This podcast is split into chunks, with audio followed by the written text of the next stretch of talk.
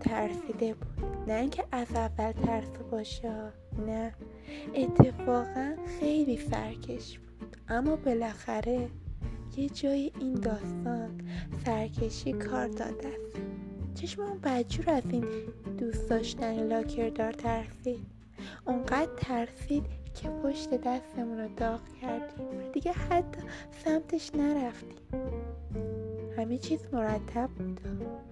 اینکه دلبر رو دیدیم اولش بازم ترسیدم. قرقر کنون زیر لب زمزمه کردم که اینم به ضرب این قلب وامونده می‌زنه. و میره بابا. از طرفی منطق با چشم ابرو واسمون خط و نشون می‌کشید و هشدار می‌داد. از طرفی هم بند دلمون هی پاره تر می‌شد. یه هرچی باد و بادی زیر لب گفتیم و دلمون رو زدیم به دریا و رفتیم دنبال حرف دلمون. اما کاش نمی رفتیم بزرگوار.